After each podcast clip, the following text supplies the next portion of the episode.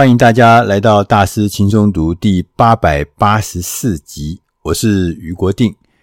大家可能都有一个想望，一个想象，就是如果说我们能用什么方法或用什么系统，能让我们的大脑更有创意、更有活力、更有能量、更有产出、更有效率的话，那是一件多美好的事情。所以，我们今天帮大家选的这本书，就是有关于如何来让你的大脑。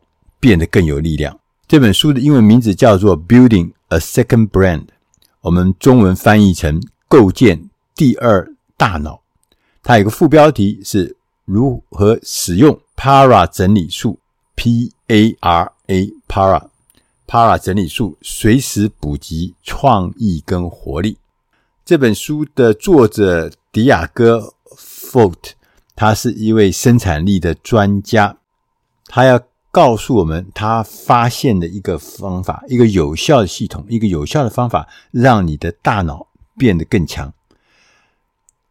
在一开始的时候呢，有一个问题要问大家，就是我们大家有没有仔细计算过，每一天我们会收到多少的讯息？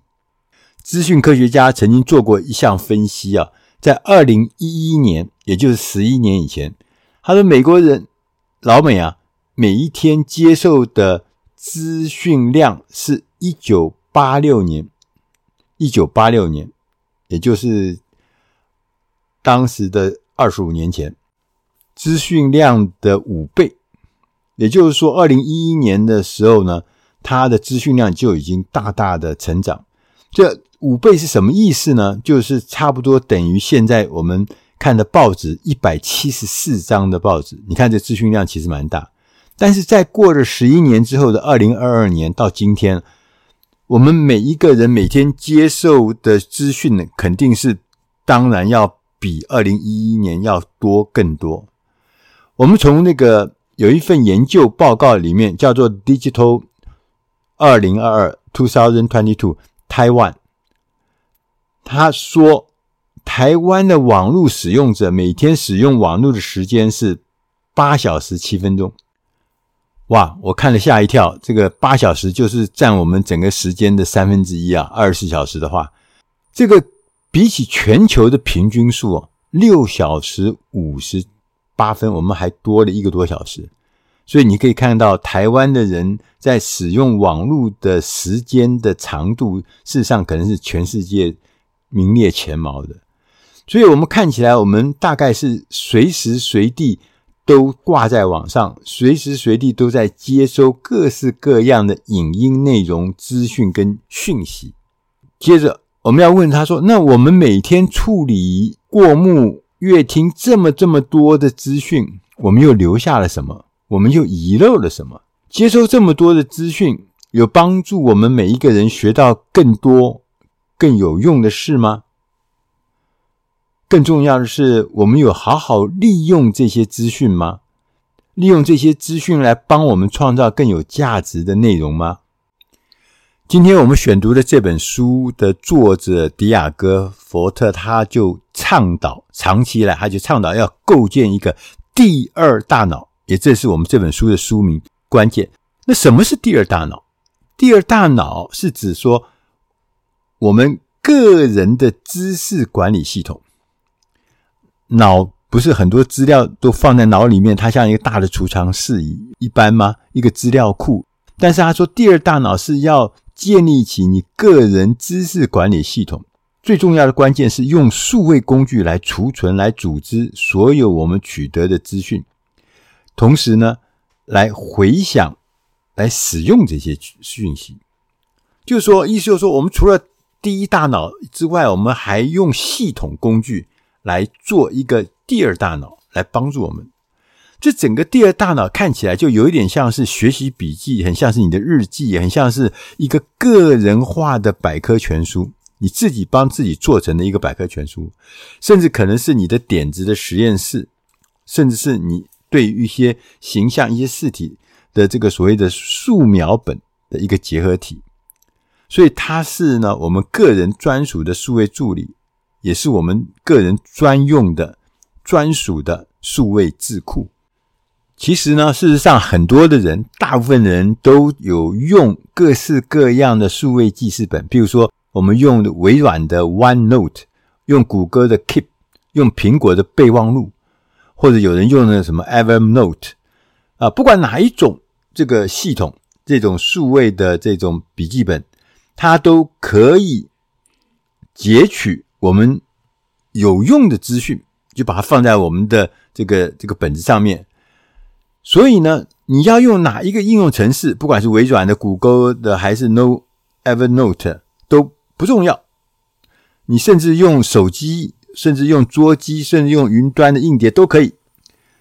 只要你这个笔记的这个程式可以处理图片、处理影片、处理文字，随时可以上传、储存，也可以随时可以拿来使用。所以你用哪一个都可以，系统你都没问题。甚至呢，你用笔记的文字的笔记的纸张的那个笔记本也可以达到这样的效果。当然了，呃，数位的笔记它除了记载储存之外，它还可以搜寻，它可以分享，它还可以备份，它还可以编辑，它可以连接，还同步，还好处比那个纸本的稍微多一点。他说：“其实最重要的重点呢、他说就是你要先知道，你不要陷到完美主义的陷阱。啊，坚持一定要找到一个完美的工具。啊，反而呢，这不是重点，反而应该是说你如何来享受构建第二大脑的过程才是重点。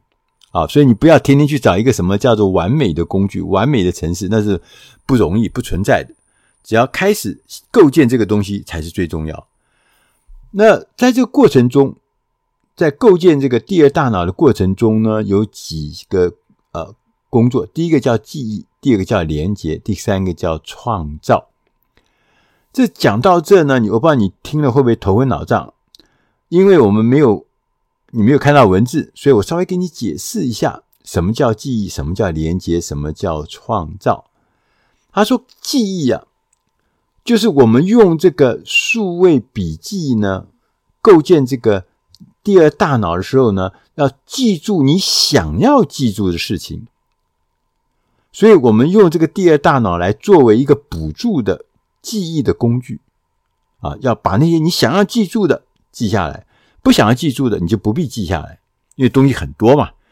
第二个就是连接，我们用这个新的第二大脑。也就是刚刚讲的这个数位笔记的概念，来连接不同来源的想法，把它连接在一起。那在上面很容易可以找得到。第三个叫创造，我们利用第二大脑来产生和创造全新的想法。而记忆、连接跟创造就是构建第二大脑的目的，因为第二大脑它是数位的，所以它可以方便的记忆、方便的连接、方便的创造新东西。那构建第二大脑是有方法的啊，这不是乱弄的。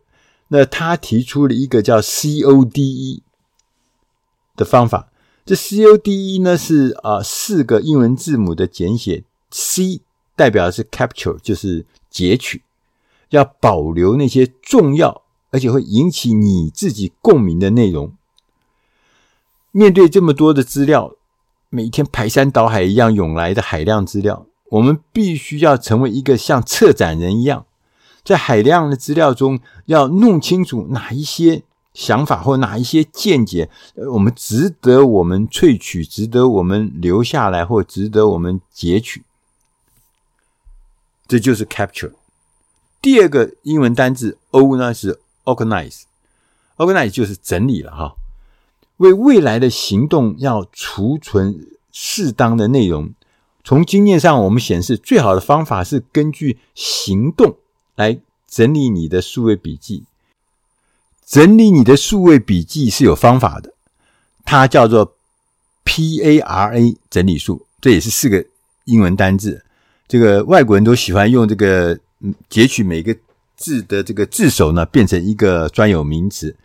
那这四个呢，我把它形容成四个区块啊。第一个就是叫做 P，叫做 Project，就是专案啊，我们目前正在进行的专案啊，有截止日期的一些事情，这就叫专案。例如说，我们要销售，有销售的简报；我们要出去玩，我们要度假安排的这种呃专案，就是专案区。第二个叫做领域 （area），areas 是我们对这个领域呢有一个长期承诺的事，但是呢，目前并没有具体的执行的细节或执行的项目。譬如说，财务是我们要关心、长期承诺的；健康是我们长期承诺的领域。譬如说，我们对自己的事业历程的规划，这也都是长期的领域。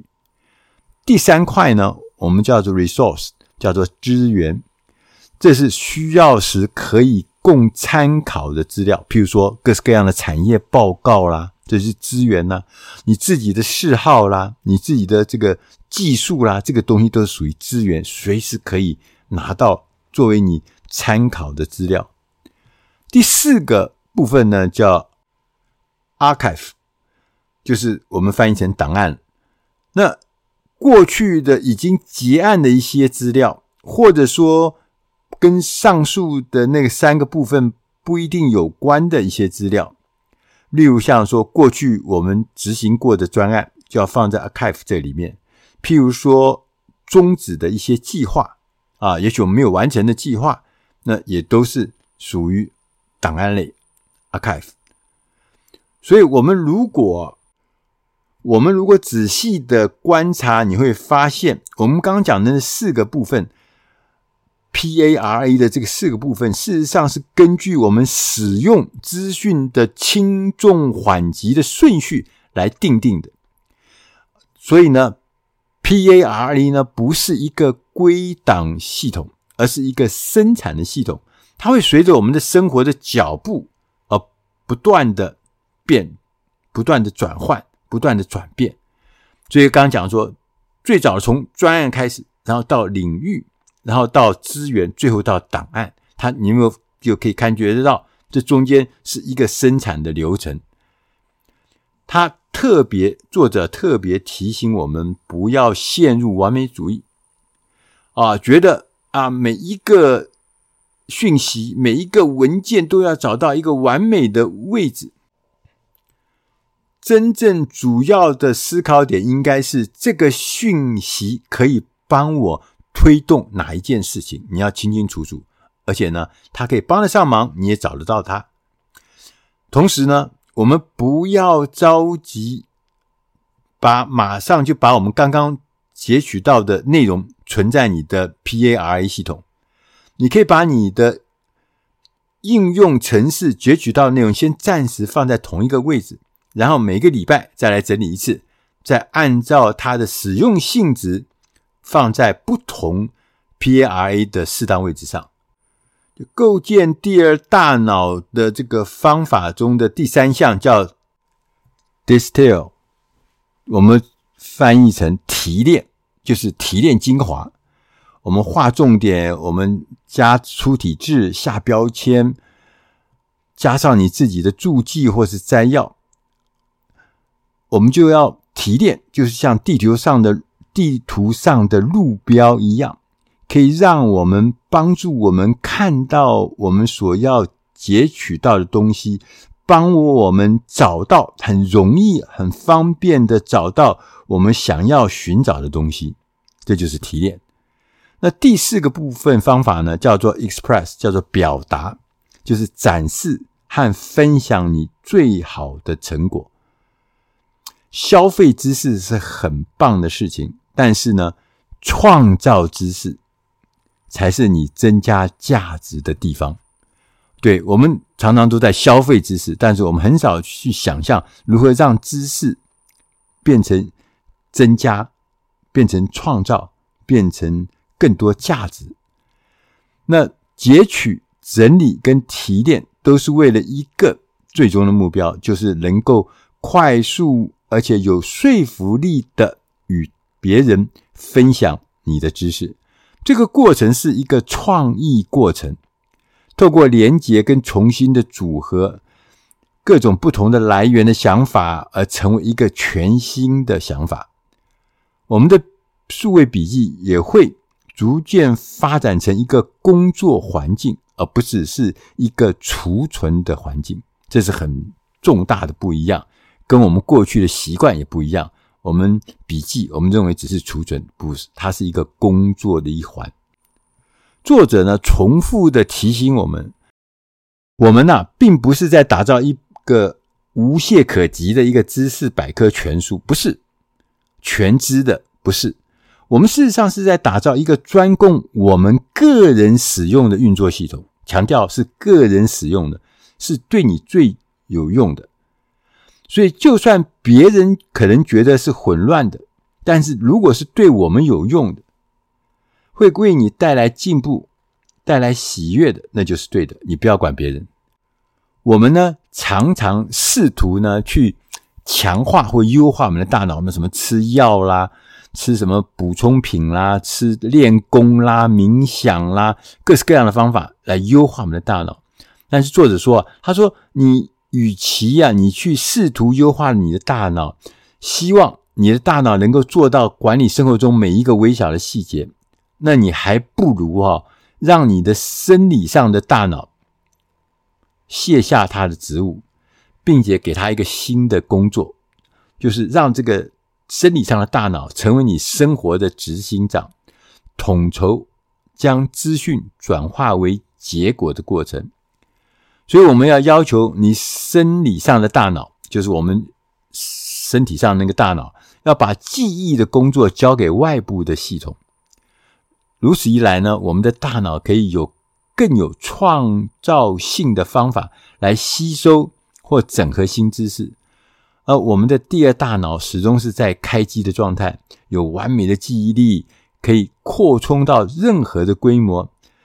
你越是把那些截取、整理跟提炼的工作外包或委托给科技，我们就有更多的时间、更多的精力用在只有你才能做到的自我表达。这就是第二大脑的核心的概念。这本书告诉我们。第二大脑的重要，跟建立第二大脑，跟怎么使用第二大脑，让你变得更有创意、更有能耐、更有效率。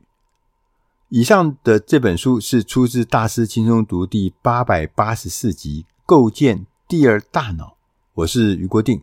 如果你对这个内容想要得到更多的讯息，欢迎大家到官网上去搜寻《大师轻松读》，然后。进入官网之后，搜寻八百八十四集，上面有很多的文字，还还有图表，可以帮助你来了解如何构建第二大脑。